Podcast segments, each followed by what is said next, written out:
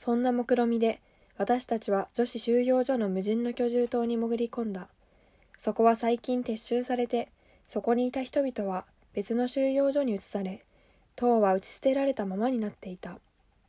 内部は名状しがたいほどの乱雑ぶりだった。ボロ布藁腐った残飯割れた食器。何もかもがごちゃごちゃに折り重なりかなりの女性たちが脱走したことは一目瞭然だった。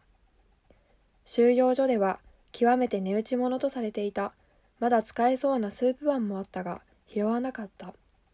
なぜなら収容所の末期悲惨な状況が支配するようになってからはスープ碗はスープを入れるだけでなく洗面器や果ては夜間に商用を足すためにも用いられていたということを私たちは知りすぎるほど知っていたからだ。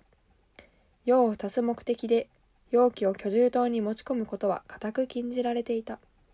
この禁止は発疹チフスで高熱を発して伏せっており戸外の便所に行くこともままならない者にも人しなみに適用された。手を借りられればいいのだが誰しもが衰弱しきっていて人に手を貸すどころではなかった。